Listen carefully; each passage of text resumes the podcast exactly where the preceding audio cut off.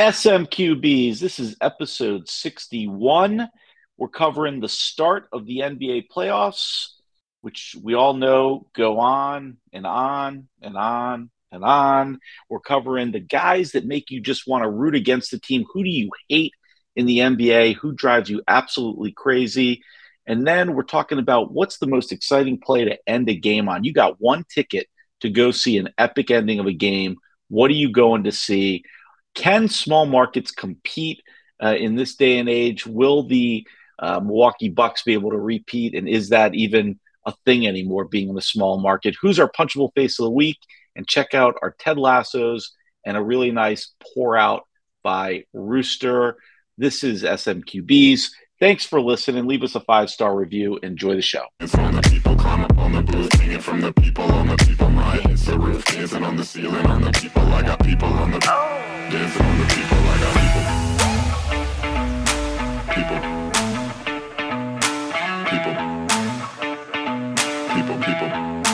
Dancing on the people. I got Everybody in the Some QBs, episode 61. Fellas, get your work cut out for you on this one. If you get this, somebody's been doing a little research ahead of time, I think. Uh, we have, he was um, the second overall pick in the 1999 MLB draft. He went 138 and 106, a 3.88 uh, career ERA, 1,901 strikeouts. He's a two time World Series champion, winning once in 2003 with the Marlins and once in 2007 with the Red Sox. He was the Is he a reliever? No, wait a minute. he Wait a was minute. the Did he go? Did he play for the Dodgers? He did play for the Dodgers. He was an MVP of the 2003 World Series and the 2007 ALCS MVP. And perhaps, maybe you'll get it on this one. Beckett. Um, perhaps you'll get it on this one. He was, let me get this right. Hold on. Um, he was the 2002 winner of the Muy Grande Deer Contest for bringing down the largest buck during the Texas deer hunting season. And yes, Rooster, No, wait you a nailed Be- it. Josh Beckett, you got it. Yeah, but he wasn't. I didn't think that guy was a hunter. Well, He he's- seemed like a. he- Yeah. Josh Beckett was I number almost recanted. 61. When you said when you said the uh, well, yeah, I- the only reason I knew it was because the Marlins. He, he won the World Series with the Marlins and the Red Sox. But uh, yeah. when, when you went into that hunting thing, I, I was going to withdraw my answer. I think That's he, people I do think when he they come to changed Texas, his number they at some point. I think he changed his number at some point, but he was 61 at one point in his career. Um, Huh. And let me tell you, it was pretty slim pickings. There might have been three people who ever wore it. Um, There had to be some also, by the football way- players. well, eh, eh, not really any worth talking about, but uh, he also, uh, in November of 17, was arrested for public intoxication after charging uh, a country band where uh, he, I guess, hammered the singer, and the singer had a torn rotator cuff and dislocated shoulder as a result. So that's your uh, episode 61, fellas. Yeah, there Wow. we go. Well, Uh, welcome how's back, everybody doing? guys. You Yes, guys look thank tan from your time in Mexico together. Yeah. Yeah, Yeah, a week off. Yeah, we missed you. It we missed uh, you. yeah. You guys did a good job. It was a good We pod. were, uh, listening to it. researching the you know Mexican national team for World Cup purposes. Yeah. How they looking? Muy Doesn't bueno. remember. Uh, muy uh, muy bueno. Muy grande. Well, listen, there's uh it's kind of a weird time in sports, I think, uh, because the NBA playoffs start, but the NBA playoffs also go like for nine months. Um, but I mean, it seems like uh, you know you get you get pretty excited about playoff time, but then you realize that it's going to be like July fourth before this is all over with. So, um, but House, give us a rundown. What's going on in the uh, in the East with the I was just gonna say you just nailed it because I was thinking about this. If if you have an 82 game season, right, and you got to win four series to win the NBA championship, and if you get in a dogfight if you go in a four, seven game series, that's an additional 28 games. It's like, you know, a sizable, sizable part of the season. It goes on forever. But uh, I think there has been a, a a new sheriff in town in in the NBA that the East has taken over from the West. Uh, you know, for years and years and years, it was all about the West. Um, of course, the the Bucks won it last year, but this year, I think any one of five teams could not only come out of the East, but really seriously uh, challenge who I think will probably end up being the Phoenix Suns. They really seem far and away the best out there. But the top four, the Heat, the Celtics, the Sixers, the Bucks, and number seven, the Nets, now that they're fully healthy, are five really, really good basketball teams. Really good basketball teams. Um, I think the storyline of the East played out on Sunday in the game between the Celtics and the Nets and that buzzer beater from Jayson Tatum. I think we're starting to see the beginning of Hagler Hearns meets NBA uh, first round matchup because that was just back and forth, incredible playmaking, incredible shot making, incredible superstars in Tatum and Kyrie and Durant and more. Um, so I think that'll be a great, great matchup on the in the East. I think uh, I don't really see the Bulls putting up much of anything against the Bucks. Uh, I also think you know we had some discussion on our text chain about the Hawks being last year's pretenders. Uh, I think the Heat are going to destroy the Losers. Hawks. I, I I think actually the rule change and getting rid of some of Trae Young's shtick has really Ah. hurt that team.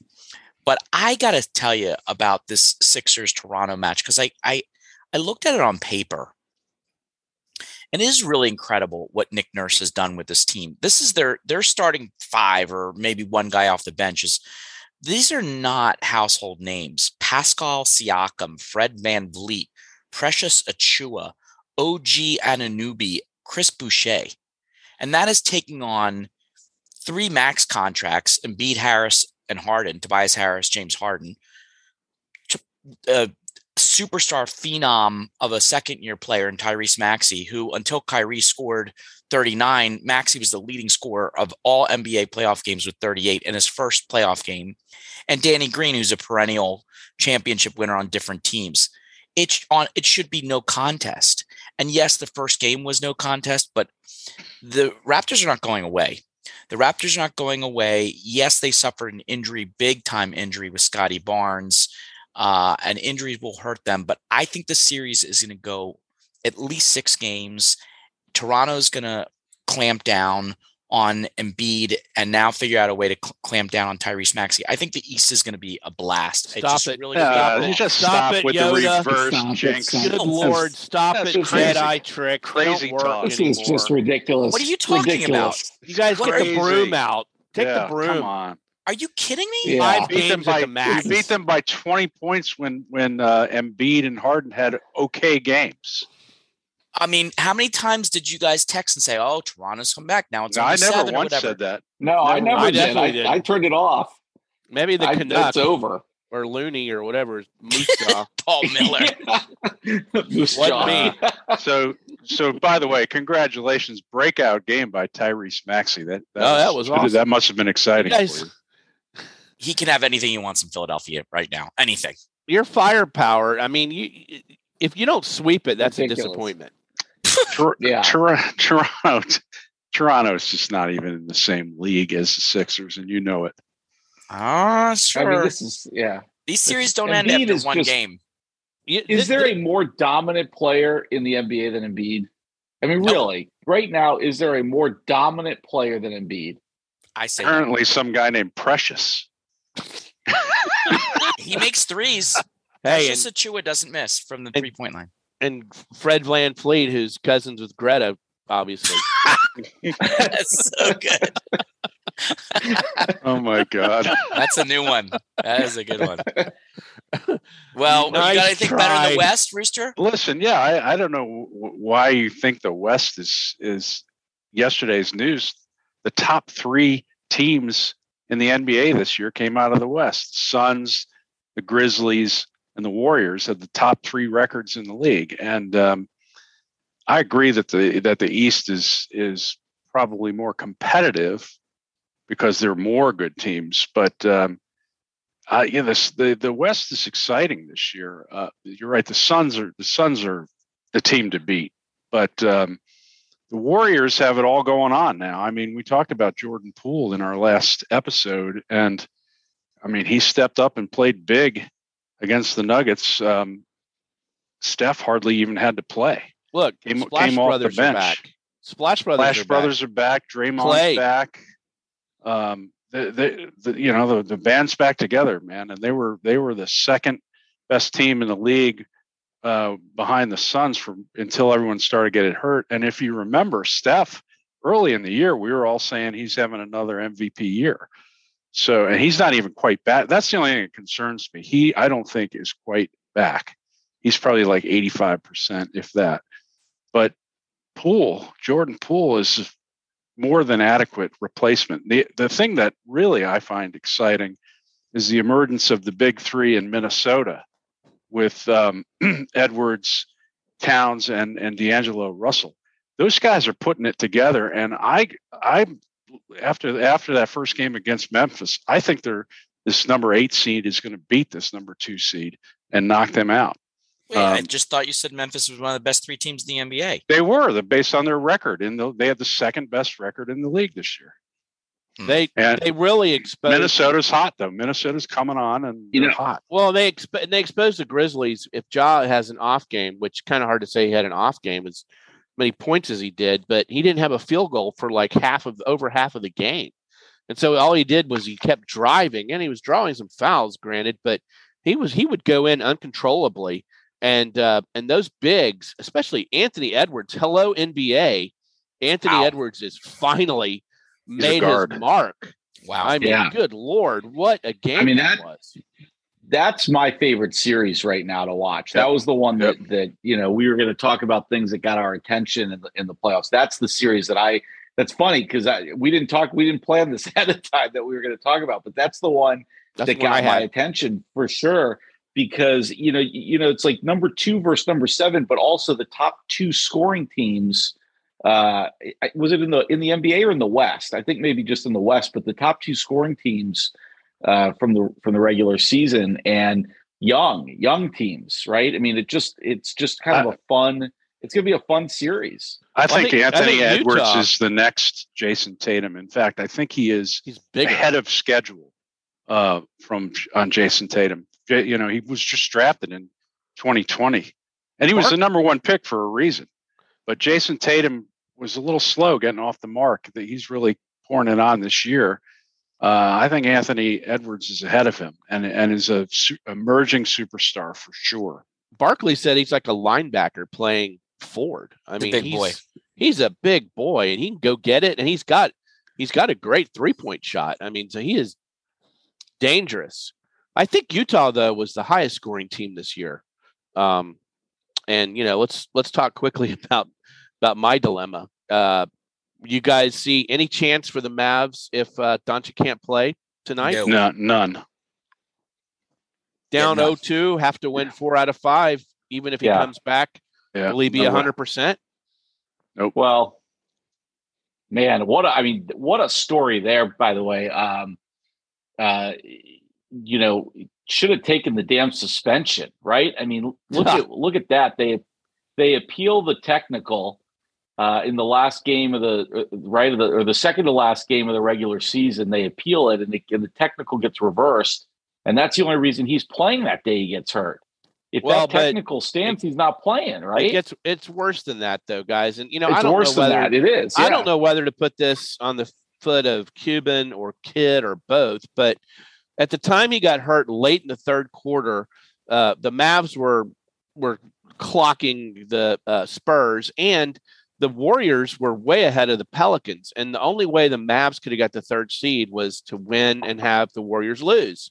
So at that point, it was obvious that that uh, the Mavs were going to get the four seed, and the uh, Jazz were going to get the five seed. The Warriors were going to get the third seed. Why for fuck's sake, why is your superstar, your entire year and your team, your franchise is built around this one guy? Why was he in the game? And they, you know, they're never going to be able to answer that.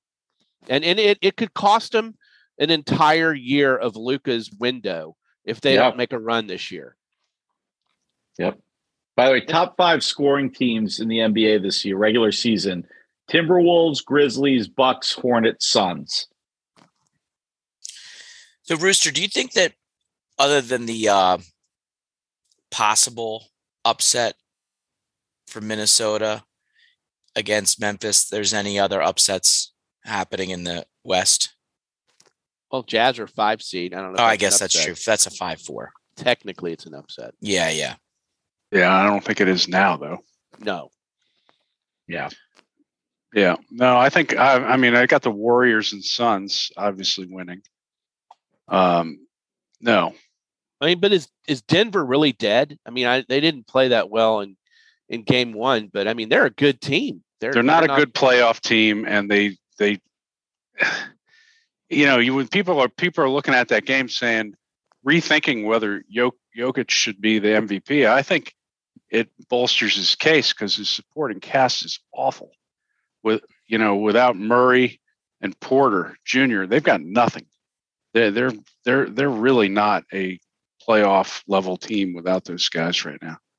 Um, I think the I think the Warriors are going to roll them the, the the the Warriors can't find enough time to play all their thirty point scorers. It's crazy. Yeah, I mean the the Warriors would have been the would have been the two seed at least, right? If they didn't, if Steph doesn't get hurt uh, when he does and misses a bunch of games, right? Right, Steph, Clay, Draymond, they're all Probably. hurt. Yeah, I mean, they, hurt. they had a big stretch. They lost like seven of eleven uh, towards the end. Um, so they they clearly were you know having some issues. I think there were nineteen games this year when all three of them appeared in the game, Wow. if that. Yeah. Well, like Bison said, at least we can talk about this for the next three months. I mean, uh, yeah. did I mean that's right. We've got a quarter of a year to discuss. Well, so- well, the good the good news the good news is even the even the games that were blowouts were it were good exciting games. I mean, these have been good games. Even the play-ins were good games. Yeah. Yeah. They've been exciting Just don't- games. don't fucking complain about baseball in their games. I mean, we got a whole we got a whole extra season the NBA plays. So So we don't think that maybe upset, maybe the Grizzly go down, and obviously the Mavs look like they're in trouble in the West. What about the East? Do we think the Nets can take the Celtics? Yes.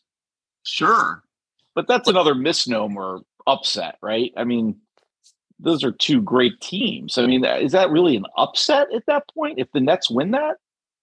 Yeah, that's a good point. I, but yeah, I don't know. You've They got don't two think- guys, two guys on the Nets who are capable of scoring 50 points each. It can't be an upset. Remember, uh, I, I can't remember earlier one of the pods. It was Bison or Rooster was talking about like how pissed are you if you're Kevin Durant, how, how this whole thing has played out. If you're a Nets fan and it's the end of that game and it's seven and a half seconds to go, and you got some sulking, sunglass wearing, street clothes. I don't even know what to say about this guy. Oh. He's a premier defender and he's sitting because his you know what is hurt. And and Tatum blows by Kyrie while Ben Simmons, you know, one of the best defensive players, is sitting on Th- your bench. I would just be This isn't- nuts. Well, how about this if isn't you're personal, right? No, not at all. About how about if you're? KD? How, how about if you're KD and and your running mate Kyrie has been mouthing off at the at the Boston fans the whole game, and to show them who's who's the man, he dribbles out the fucking clock until he's until he doesn't know what to do with it, and then dumps it off on KD with who has to take a desperation shot at the You know, end of the the game. play before. I mean, run a freaking play, man. You know, I, he- I don't know. I that mean, was look, a self. That was such a selfish play. yeah, but it, the selfish Listen. play he did 30 seconds before he hit a three that you thought possibly won them the game. He was going Ky- one on five that play. Kyrie, Kyrie is a reason to hate that team in and of himself. Right there is the reason Yep. to not root for the Brooklyn Nets because of one Kyrie Irving. Period. That's it. That's the reason to not not root for that team and to want them to lose. You can pick one player and detest that team. Moon unit. Ernie. Well, I don't know. The Flat Earth we're- Society will be upset with you, Bison. yeah. I mean, if if, yeah, if we're well, on fuck our too, so. teams, if we're on our, our onto our teams that we love or hate, um, I, I'm having some real difficulty in this Celtics net series because between Kyrie and Ben Simmons, lots of reason to hate. I, I, there's something about Marcus Smart and Al Horford. I cannot stand that Celtics team and I cannot stand that Celtics fan base. They are so elitist and I just I oh, cannot oh stand the. Celtics. Come on. I can't. wow. I can't. oh boy. So you can so you're getting more upset by the Celtics than you are Ben Simmons and I don't think so. I just I want them all to blow up at the same time. I, I listen. I have to respond to that. The the Celtics right now, the way they're playing, is everything I love about basketball. I mean, if you think about how the Celtics played in the beginning of this year, they were the typical sulking, young, emerging stars who, you know, dribbled the ball too much. They weren't moving without the ball. They they weren't passing to each other. Nobody was cutting they weren't playing good defense. And then finally, I guess they started listening to Ime Udoka, their new coach. And now Jayson Tatum is matured. He passes. He's a good, he's got good assist numbers. He and uh, Jaylen Brown aren't having a big dick contest every game. Um, they're playing great defense and moving without the ball, and you see the results. I mean, they're playing great team basketball, and and it was exemplified by that game-winning uh, shot at the buzzer. I mean, that was a three-pass play that in, the, in But- earlier in the year, someone would have been jacking up a three early on in that possession. But they That's got so Don't you- lucky. They got so lucky. No, they But didn't. Don't you guys Oh. agree that I mean, come on, there there are there Point are like one? individual players, on. But there are individual players in the NBA that will make you hate an entire team, right? I mean, they're, they're like I know House, I know that wherever LeBron goes, you're going to root against them, right? I mean, that's that's a given almost. We don't have to talk about him because he's not in the playoffs this year, but but there are players that you detest so much, right? Yeah, I mean, it, the hatred is not that deep for LeBron. I it's mainly because I, I I can't stand that argument between MJ and LeBron. I just think it's silly. But it's not an argument. uh I I gotta tell you, uh last year's version of Trae Young was somebody that I just couldn't stand. It's a good point. I there's something weird about yesterday's game where I felt a little bit bad for Kyrie at a at a point. Yeah, because well, the, here's the reason. Here's the thing. You know, on. yourself. uh, you know, they were like crazy in love with Kyrie when he was playing for them. You know, he's just wearing a different Yeah. uniform and they feel scorned. That's like really what it's Seinfeld all said, about. we're all just rooting for laundry. Laundry. Yeah, Yeah, just That's laundry. right. That's right. I, I just think it's fake. I mean, they love Kyrie until he puts on a different uniform. Well, how's that any different than like Dallas and Deion Sanders? They hated him when he was with San Francisco, and then they loved him when he was with. It's just it's no different in the NBA. I, I I disagree. I, there are guys I hate, and it has nothing to do with what uniform they're wearing. It has to do with, you know, I don't know. Maybe maybe it's maybe I'm old school, but when you're on a team, you either you have the foxhole mentality or you don't. And if you're one of these guys who is willing to let your teammates down and screw your team because you want to make some sort of a statement about your career and you want to tank and get yourself moved off the team, I, I hate you as a player, and I'm never going to root for you. And that includes two guys on the on the Nets right now. Yeah. Um, you know, Ky- Kyrie and Ben Simmons, and it also includes Harden. I'm never going to root for Harden again. This is the third time he's pulled that stunt, and it's bullshit. I, I don't know how teammates could respect these guys. So, so what about when I want to go off script for a minute though? What about when one of your friends makes it just impossible to root for a team? Because see, I have this dilemma, personal dilemma, where I I I I felt this bond with the Sixers because, as I've said, stated before, Allen Iverson is my favorite player of all time, uh, and I've always truly kind of liked the Sixers and what they're doing. But the thought of having to put up with House going through this, not just them winning it, just the fucking bullshit. Like we started this whole thing off about how Toronto's got yeah, a like chance he's to taking, do he's this. Oh, taking, a, yeah. He's that taking like- our like, podcast I- just It's to going at least six. juju. like do you have like friends that i just the thought of going three months or or six months of these playoffs however long they last of having to listen to the bullshit from house it makes me kind of want them out of this right away i don't know If- do you have friends if like Toronto guys? wins, if Toronto wins tonight, y- you will not, you will not stop getting that's face the problem FaceTimes and texts is through the till tomorrow morning. I'm just telling you right They now. are not winning. is what They're not going to win one game. Here's what's going to happen. Either House- we're going to be right and he's going to go radio silent for 48 hours, Right. or yes. we're going to be wrong and he's going to bombard us with, ah, Right. told you so. yes house makes it impossible to root for the sixers you gotta have friends like Hell, that Hou- House isn't even rooting for the Sixers tonight. He just wants us to be wrong. I No, I- I am definitely rooting for the Sixers. I just don't think you can ever count Nick Nurse and the Raptors out. They're gamers.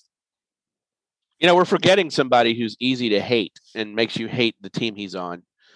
How about Pat Bev? No, you can't stand him. Oh God, I can't stand. oh yeah guy. you you really hate him The yeah fucking irritant. Oh, last year with the Clippers, and and now watching him with Minnesota because I kind of like Cat and uh, and Anthony Edwards, but I can't like that team. Just can't. I You had know, no the problem with the is that- celebration. Well, yeah. Remember when they won the play-in game and they celebrated like they'd won the, Yeah. net, the world yeah, I didn't have a problem with the, that. It's Minnesota. They haven't been in the playoffs since God Yeah, but knows when.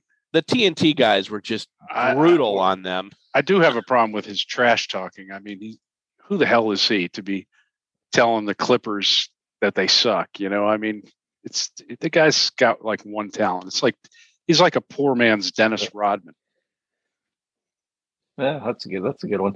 It's it, the one thing though is like is as much as there's a guy who can make you hate a team, there's actually really a lot of guys to root for, right? I mean, it seems like there's a lot of guys in the NBA right now who you kind of want to root for. I mean, Chris Paul's got to be at the top Yep. of the list. Yeah, Booker. Even Steph and, and Clay and seeing those guys come back. And I mean, I Right. think Luka, other than this whole injury thing, I'm intrigued to see Luka make a deep run Yeah. Uh, because I just think he's a talent. But you know, there there's a lot of guys to root for. A Well, lot when- of people don't like Draymond for some of his antics on the Yeah. court, but I like Draymond. I think he's an incredible defensive player. I think the Warriors went through a lot with all the various injuries. Clay's a good guy, one of the best pure shooters of all time.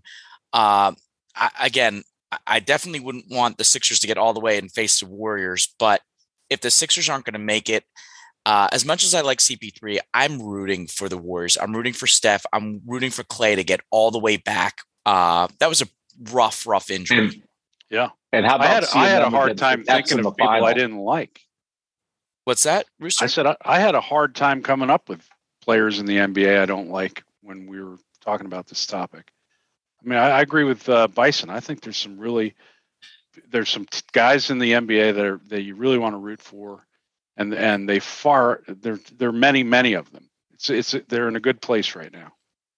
Go- Golden State versus Brooklyn would be a fun matchup, wouldn't it? Talk about you know Ooh, villains leaving Wow. teams and you know going there Yeah. to get a title and then The walking evil away. That empire. would, that would be kind of a fun. Yeah, that would be a fun matchup. So well, that'd be Durant good. could have gotten plenty of titles if he had stayed. He just wanted to be the number one. Right. Well, Well, we saw we saw some pretty exciting plays. I mean, obviously the the Celtics, the end of the Celtics game was probably the probably the takeaway, like the big finish, right? I mean, I think that was of, the whole weekend, the start of the playoffs. That was probably the most exciting play. Um, but I don't know. I mean, is a to me like that's the most exciting play we can think of from the playoffs. Is that is a basketball like winning layup? Is that that exciting? I mean, is that is that what you want to see? Like, if you have one ticket to go to a game and see, you know, like a ridiculously good ending, or or one play or something. Is that the ticket you want a basketball layup as a walk off to, to win the game? Not a layup, but like I mean, a long shot. I mean, You, know, prefer House- long three pointers at the buzzer to win the national championship? Yeah, like House, you know, Yes. Kris Jenkins. I mean, it's kind of hard to get better than that. Or Carmelo Anthony. I mean, it. it- You know, those those were amazing. It's all over shots, not not just this game or I mean, But it's not the just- whole not just enchilada. basketball. Not just basketball. All sports. What is what is it? You got one ticket. One ticket. What do you want to see in sports? I mean, do I get to say it's game seven, bottom of the ninth, bases are loaded? Sure. I, I mean, I guess a walk-off grand slam in the World Series would be the ultimate ticket. But I just think as plays that are usual plays that you get to see exciting sports, I agree with Pope. I mean, whether it was against the Sixers with Kawhi and the four bouncers and the you know agony of defeat or the thrill of victory with with Kris Jenkins, a, a buzzer beater is pretty goddamn exciting in sports. How about a triple play to end a game? Has that happened? No, but that would be exciting. I mean, Yeah. it might have happened. I don't know. I mean, I- it's happened. Yeah. I think that the Celtics play, well, if you thought whether you think the Celtics play, which was a buzzer beater, was exciting, kind of depends on whether you're the type of person who enjoys watching the Princeton offense, for example. I mean, that was just such a perfectly executed play with with two passes that, that could have been zero passes. I mean, really, Jaylen Brown could have they didn't call timeout and time was running out. He could have raced down the court and jacked up a three. Instead, he hits Marcus Smart, Smart, who also could have jacked up a three. Instead, he hits a cutting Tatum, who does a spin move, and at the buzzer at like half a second was- makes that. That was a pretty exciting. great play. It- Yeah, It was Yeah. a great play only because it they made it. I mean, had they not, had they not made it and Tatum was like 0.01 seconds with a ball in his hand, they would have been crucified for not shooting the ball earlier. I mean, they got bailed out because Kyrie sat there and didn't guard Tatum. How can you predict that? Something tells me that Bison is picking a baseball moment for his Well, I mean, I, look. Here's the thing about about basketball is like there's something about the environment. You know, there's smaller arenas. The play, the fans are right on top of of you you know the action. So when a shot goes in at the buzzer, the, the sort of pandemonium that comes up. I mean that that environment is really spectacular, uh, and it, it is hard to compete with that. I mean, it, it's hard to compete with that excitement.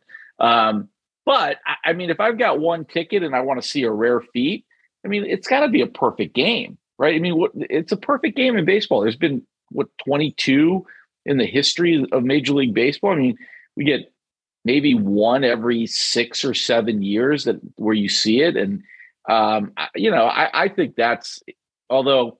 I've done. I've been to one, so maybe I don't need to spend my one ticket on that since I've seen a perfect game. So How about, how about a Yeah. how about a kickoff return for a game-winning touchdown? That's pretty exciting too. yeah, Pope, Auburn, Sure. Alabama.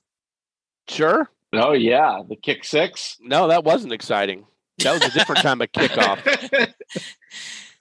I, That's well, and, and listen, the way the way F one ended last year was was pretty unbelievable. I mean, not Sure. without controversy, but but damn exciting, that's for sure. I, Well, I'm not I- a f- I will say that the the best baseball game I've ever been to from a walk off standpoint was when Nelson Cruz uh, hit a grand slam off the way off the top of the foul pole against the Tigers in Game Two of the AS, ALCS in 2011, and it's we were on the third base like ten rows back, and it's one of those like you hear the crack of the bat and you can tell immediately with the arc the ball is going to go. You know, it's just a matter of whether it's going to be fair or foul, and uh, the excitement, you know, 48,000 people just going nuts. Um, a walk-off granny or a walk-off home run to win a championship, I think it's hard to beat that. yeah, it's true. I don't like PKs, but if you're at a you know fever pitched moment like a championship, a World Cup, uh, a Premier League, something like that, and it comes down to PKs, and it's like the last one. If you make it, you won. Though that's also a pretty exciting moment. What was that last year, House? Was it the European Cup that it was Italy and England and the PK? Uh, there was one that was, We I think, Vegas. yeah, And those guys got abused after the game. where it Yeah. came down to the goalkeepers, where it was Yeah. eleven to ten. All right. Uh, where where one goalkeeper made it and the other goalkeeper didn't make it. I mean, that was insane. One after another, every single player made it until it got to the goalkeepers. Well, and then what about hockey? The, uh, yeah. Do you remember Overtime- The, Olympics? I mean, overtime hockey Stanley Cup. Do you get That's much better than that when you yeah. when you and when you see that goal go in and it's over after however many periods? I mean, that is intense. The Flyers once Playoff beat, hockey the, is intense. The Flyers once beat Overtime the playoff Penguins five overtimes in the playoffs.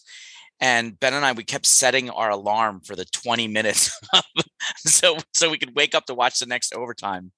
Anyway, it's good stuff. It's good stuff. That was a that was a good shot by Tatum. I'll give him that. Yeah, it was fun. Definitely. We're gonna see a lot more, I predict. too. I predict we're going to Yeah, see a lot more right. in this playoffs. I- I'll go out on a limb. I'll say these playoffs might rival the NFL playoffs when we had three out of four of those games were final plays. I think this could be a great playoffs. Hope so. That'd be good. So we'll we'll come back in August and talk about who uh, about how they wrapped up. Uh, that's so funny. Well, listen, we we you know we obviously talked about um about the Bucks, you know, defending trying to defend their championship and and uh you know, raises a good question though about about small market teams. Um, you know, can these small market teams compete in in the major sports? And you know, I think whenever you start looking at playoffs and and watching these games and you think about who's going to be in the finals, you certainly know, you know, who the league wants to see advance and they what matchups they want for television purposes. But um, you know, look, is are we at a time now where maybe there is some parity, not just in the NFL, with with a lot of these sports? Uh, how so? I mean, how, what do you think? Do you think these I- small market teams can compete? Not really. I think it's like maybe a lightning in bottle Wah, year. wah, wah. Sorry, I just I like I think if Memphis or Minnesota were to make the NBA finals, it would be unbelievable. Uh I mean, you look at all the championships every year in the major sports. It, it is so so hard for the small market and we give milk we miss milk we give them a lot of shit but honestly what all those different tampa teams are doing particularly the rays small market small salary it's definitely beating the odds i mean the, Yeah. the money ball Well, system is They're beats the, the, odds. masters of it right now. So wait a second. Let's let's step back and let's define what a small market team is. Because the teams that you've just mentioned, Minneapolis, Tampa, Tampa's a small they're market. not small market teams. what What? What? Sure they are. in in Minneapolis, they have 1.887 million homes, and in Tampa, they have 2.035 million. So when we talk small market, and they're uh, 13 and 14 on the sports franchises for markets, right? Small market, that's like Green Bay, Buffalo, Okay. Memphis, New Orleans, all under under a million. Milwaukee, 922,000. Because because you know, I kind of took this task to try to figure out what the hell a small market team was because Tampa is not a small market team. that's surprising to me Well, but if you i look hear at, you from but the if you stats. if you look at the if you look at their salary numbers, Well, that's in self-enforced. I mean, that's yeah, they're they're tiny compared to the rest of the even just the AL East. that's the ownership. But they still, I mean, they still succeed. It's amazing. The Bucks are definitely a small market team under any definition, and they're on. You know, Yeah. they could go to the championship game t- two years in a row. They're the eighth smallest market. Packers, The, the Packers are are, doing the lowest. They have 456,000. They're they're the lowest, not even close. Bill should have been in the Super Bowl, but for bad coach. But let me guys, let me ask you guys something. Does does the NFL TV money, at least for that sport, even that out and basically even out mm-hmm. the, whether or not you're a large population Yes. market or not? Yeah, Right. Yeah. Okay. So I think I And the think it's salary cap. so what I mean. The, so which which of the sports is it really against the odds to be a small market in? Baseball, right? baseball, baseball. Yeah. I Pope, think what is baseball, your, Pope, yeah. What does your survey tell you about the difference between Pittsburgh and Tampa? So Tampa is 13 and Pittsburgh is 26. Wow. Wow. So Pittsburgh is 1.16 million. All right, so we can say milk. You haven't done shit. That Yeah, stop better. giving him credit for being a small market. Team. That feels That's better. Bullshit. Milk, you're actually underachieving. But I, Yeah. I did think it was interesting that that you know we always think of small market teams like Tampa or whatever, and they're really not when when you actually look at the numbers. What about Kansas City? Uh, KC is 34th at 986,000. Right. So, like when the Royals did it, that was a pretty big deal. Uh, That was especially baseball. Yeah. Yeah. Yeah. Well, Padres, that's why, I mean, San listen, Diego, that's why or the Pa- baseball, baseball, Yeah, so San Diego's ahead of- 27. of- right. you know, baseball was the you know was the trendsetter in all these statistics and these sabermetrics and everything because, of course, you know the Moneyball and the and the Oakland A's and Billy Beane and all that. I mean, that's where that all started. Was we can't compete, you know, on a dollar for dollar basis, so we got to get smarter. And and baseball, you know, has fostered that because they don't have the the TV revenue sharing like the NFL does. So teams had to figure out how to get uh, you know, how to how to compete in different ways. And so that's where you got all these statistics and everything.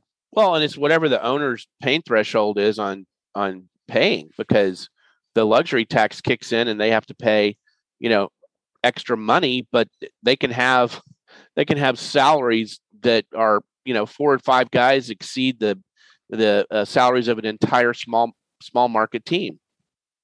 That's true, but we're not really seeing that in baseball, right? I mean, last year the Dodgers were over the, the luxury tax by like 20 million.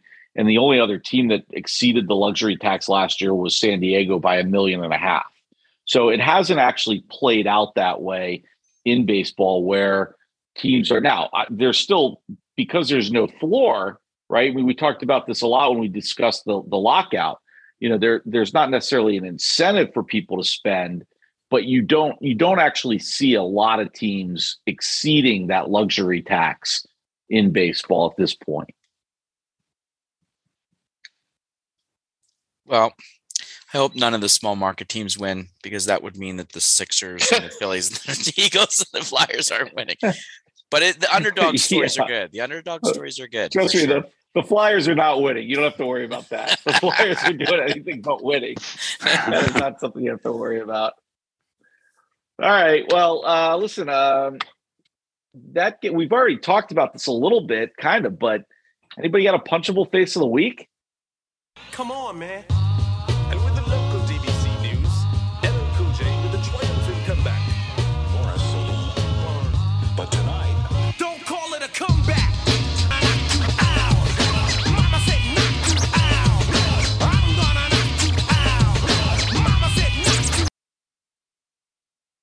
Rooster.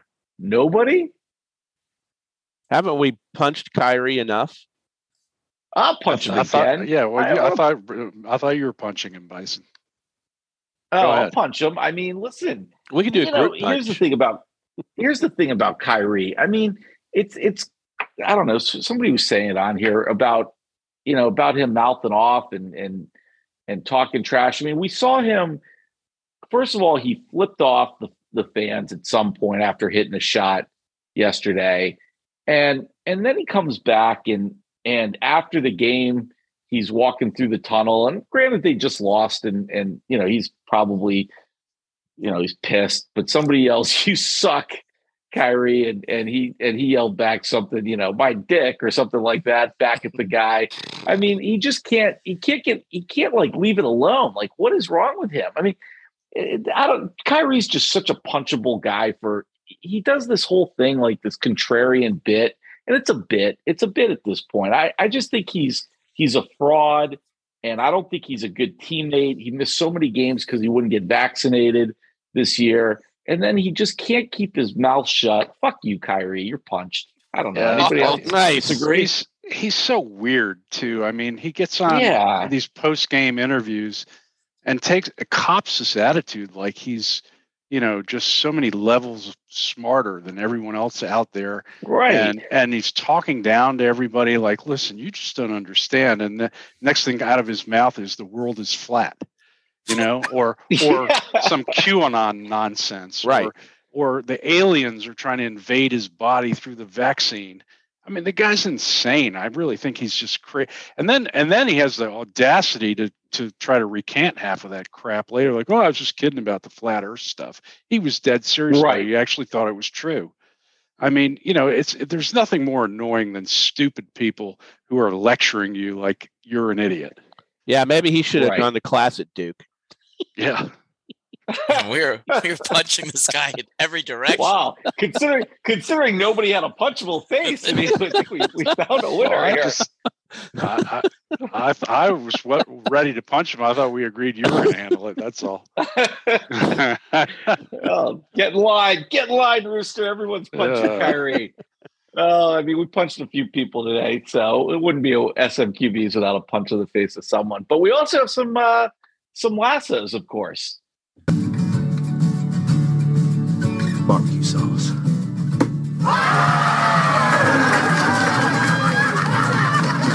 Uh, House, I think you got one. the lesson of this lasso is to teach your kid to be a left-handed pitcher if at all possible. Uh, Yeah, well, yeah. seven years ago, there's a guy named Jeff Singer. He was just this regular high school pitcher. Uh, uh, grew up in Philly, played across the bridge in South Jersey for this high school, Holy Cross High School, and then he got you know a non-scholarship. Uh, you know, uh, admission to college at Rutgers Camden, played Division three. Wasn't anything that special, but it was a decent left-handed pitcher for Rutgers Camden. And then he went to go get a job with his dad working at Dunphy Ford washing cars uh, before they went off to auction. But he couldn't give up the dream of playing baseball, so he joined uh, a men's league in in South Jersey because that was the best that he could do. Basically, a glorified beer league. And uh, so, amazingly, I guess sometimes scouting departments are are are so deep that they actually go and scout at these leagues. And somebody went down, uh, player went got injured at the independent Camden River Sharks team, and they needed a pitcher. And the, they asked a friend who was a scout at the Phillies, and he said, "Oh, you you should go check out this guy. He pitches in a men's league. This guy's name is Jeff Singer." So he got a he got a little pitching stint with the Camden River Sharks, and then after the Camden River Sharks, he went to an AL open tryout up in Connecticut and some people got turned on by you know the speed in his arm and he had a really live arm. So he, he hooked on and he got in and he got into the minors he got in the Philly system and he, he was in the minor leagues for seven years to age 28 and he basically said i'm i'm done with this at 30 like if i'm just going to be a minor league pitcher i'm done with this at 30 so last week uh, one of the uh, Phillies relievers, Corey Knebel, goes onto the COVID list, and the Phillies need a left-handed arm. So they look at their AAA system and they're like, "Do you got you got have a left-hander that we could have for a couple of games to at least put on our bench in case we need a left-hander?" And they call up this guy Jeff Singer, and Singer calls his dad at the dealership and said, "What are you doing tonight?" And he's like, "Oh, I- I'm gonna I'm gonna watch the Phillies." He's like, "Well, you should go watch them at the ballpark." And the dad's like, I, I'm just going to turn it on TV. We'll watch TV. I'm more comfortable there. He's like, Well, I've got a ticket for you waiting at the ballpark because I'll be playing for the Phillies tonight. And his, you know, dad went to the game. Uh, unfortunately, Jeff Singer didn't actually get called into the game to the pitch, but he realized his dream. He made it to the bigs. He was at the bigs for four or five days. Knebel's off the injured list. He's back at the AAA Lehigh Valley Iron Pigs. I just thought that that was a great, great story. I mean, from high school pitcher to beer league to the majors. That's a cool one. That is a good story. That's a really good story. Yeah. Uh, What you don't realize, House, is that he's going to be your number one middle reliever by July. He's going to be your, he's going to be your starting quarterback come the fall. yeah. yes. I'll be rooting for him no matter what. Uh, the Rangers could use him. Yeah, that's a bad team. Yeah, that's God, we're bad. So that's a bad team. I got two. Uh, Nice. One, I'm gonna. I, I almost forgot about this one, but this was was sent in by uh, number one fan uh, cousin Justin, uh, who sent in and and this is a good story about Brett Phillips uh, with the Rays, who you know th- these players. You know, you, you do give these guys credit. I mean, they make a ton of money. They live charmed lives, um, but they do when they meet kids who are sick. I mean, every one of them, you know, it really does mean something to them. I, you, you can't you can't fake that, and and uh, these guys do make an effort with with kids and and uh, Brett Phillips, you know, he he meets this little girl who's fighting cancer for the second time, um, and and she makes a wristband for him, and he's her favorite player. They're literally interviewing her during the game, and he hits a home run. And if you haven't seen it, you you got to pull up the video because I mean he can barely speak. He is he's a wreck talking about it, uh, and it's just it's just a good story about a guy because you know it shows that they get it. And and like I said, you can get very cynical about athletes pretty fast, but that's why that's why these are our Ted Lasso moments because these are the guys you know you see there. At the end of the day, by the way. Brett Phillips is a kid himself, right? I mean, we're all getting a little long in the tooth here. I mean, these guys are kids too, and uh, so that's that's a good video. I'd, I'd tell you to go go check that out. Uh, that's, a, good, one. lasso. And then another really one um, that I had was, you know, I'm the first one to beat up baseball because they can't get out of their own way on on so many things. Um, but one thing that they they really kind of qu- almost quietly seem to be doing is promoting women to on field and, and front office jobs. I mean, the, the Marlins have uh, their general manager is a, is a woman. Uh, and then we had the Yankees had um, their single A affiliate uh, in Tampa had uh, Rachel Balkovec, if I said that correctly. She managed um, the first minor league game uh, as a woman this year. And then the uh, San Francisco Giants, shout out to the to the Sangs. Um, they had Alyssa Nakken, and again, I, I, hope I said that right, but it's N A K K E N. Alyssa Nakken, um, who's been a, a coach with the team for I think three years now, got an opportunity uh, when the regular first base coach got thrown out of the game the other night. Uh, she got sent in to be the first base coach, and it's the first time that a woman has coached a, a major league game on the field. Um, she had actually done this in a in a, uh, a spring training game last year, but this was the first regular season game. And the thing that was kind of cool, I mean, there's a lot cool about it, but uh, one of the things that was cool was uh, you see in my picture here, Eric Hosmer, the first baseman for the Padres.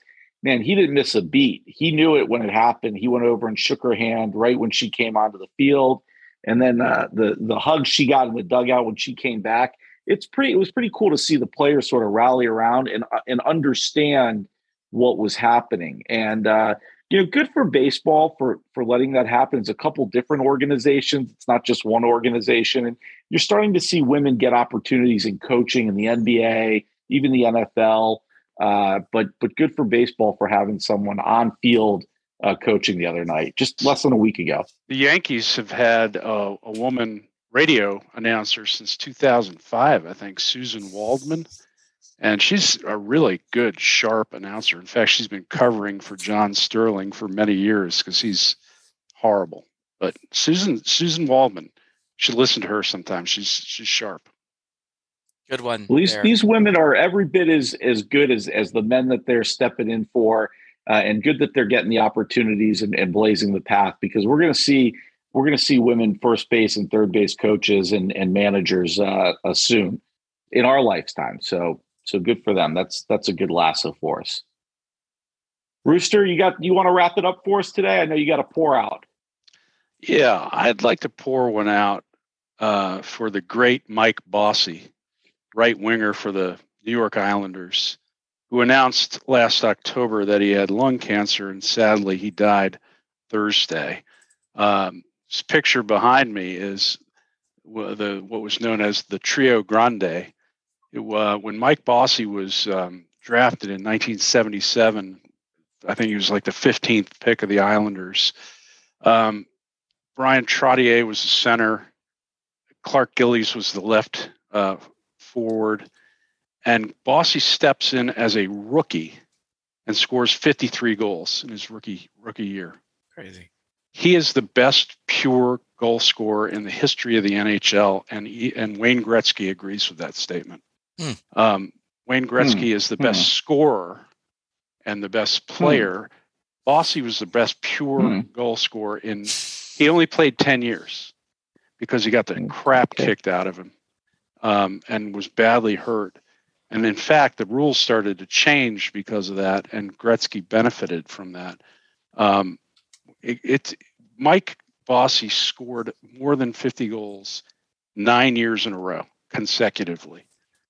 Gretzky has nine years that he scored 50, but never in a row, not in a row. Um, Bossy holds the record for most seasons scoring more than 60 goals in a season with five. Um, he, when he was uh, in his prime, the Islanders won four consecutive Stanley Cups from 80 to 83, and he won the Conn Smythe in 82 uh, during one of those. Um, it took him only 129 games to get his 100th goal. That's what a scoring machine this guy was. I think he averaged close to 0.8 goals per game. Um, and if he hadn't been hurt, who knows what he would have done. He, he was inducted into the Hall of Fame in 91 and was just he he is the reason why for all this talk we joke around you know hockey fights and all that he's the reason why for many many years i've really been an advocate for getting all that uh, dump dump the puck in the corner and beat the crap out of each other style of play out of the nhl and move to more towards an olympic style um, rink and game where the true poets on the ice like Bossy and Gretzky and those guys can show off their stuff and entertain everybody with beautiful skating and shooting. I, I don't want to see a bunch of slow guys pounding each other. It's just not as fun. And Mike Bossy's career suffered because he got the crap kicked out of him throughout the 70s and 80s and could only play 10 seasons. But he was really, really a goal scoring machine. He was he was in a sight to behold. He, and Gretzky posted when when Bossy died. Gretzky posted a picture of the two of them on the bench when they played for Team Canada, with the caption, "It was the, my honor to have played with you." So he really was the man. And uh, so pour one out for Mike Bossy, number twenty-two. Here's to Mike Bossy. Here's to Mike Bossy. Nice, yeah, nice, Awesome. nice tribute. Just to just to clear two things up on that. When you said right winger, you meant actual. That was his position, not that he Mhm. was a uh, subscriber to the Wall Street Journal. Yeah, yeah. and un- And- unlike uh, and- unlike your guy on the Caps, he's, And- he's And that's when you said position. and when you said he was the greatest goal scorer, you meant of his generation, of course, because we all know the greatest goal scorer of all time, period, is Alex Ovechkin. Oh, so, but here we good go. Anyway, So was- you are one of was So how many out, years so- has Ovechkin Putts. played? How many years has Ovechkin played? Geez, I don't know. 30? I don't know. 40? Thirty years. yeah. That's long. In 10 years, Uh, in 10 years he had he he scored more than 50 goals 9 times. I think I think Brezhnev was the premier when uh, Ovechkin started playing.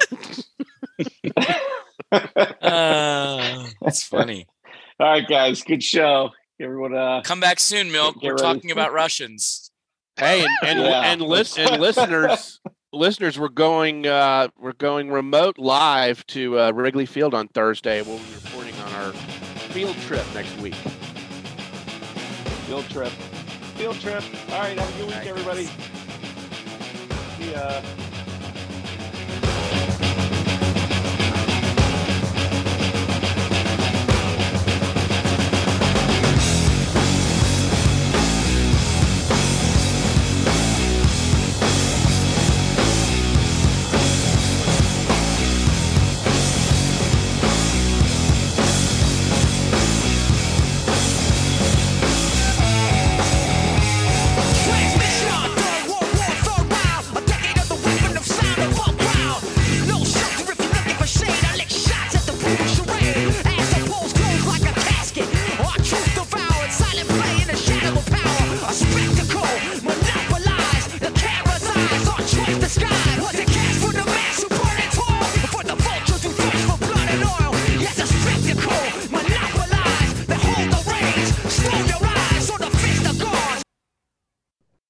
SMQBs are Brian Bandwagon Pope, who hails from Dallas, Texas, and has never met a first place team that he didn't have a personal connection to. Michael Rooster Phelan, hailing from Richmond, and who roots for teams from New York, or is it Boston? I can't remember which it was. One or the other. Also, Patrick Milk Michaeler from Tampa Bay, and he is still massively in love with Tom Brady and will never get over his man crush on the GOAT. Toby House Milrod, a long suffering sports fan hailing from Philadelphia, whose Eagles team, mm, they're still looking for another quarterback. And I am Chris Bison Nace, hailing from Washington, District of Champions. Thanks for listening.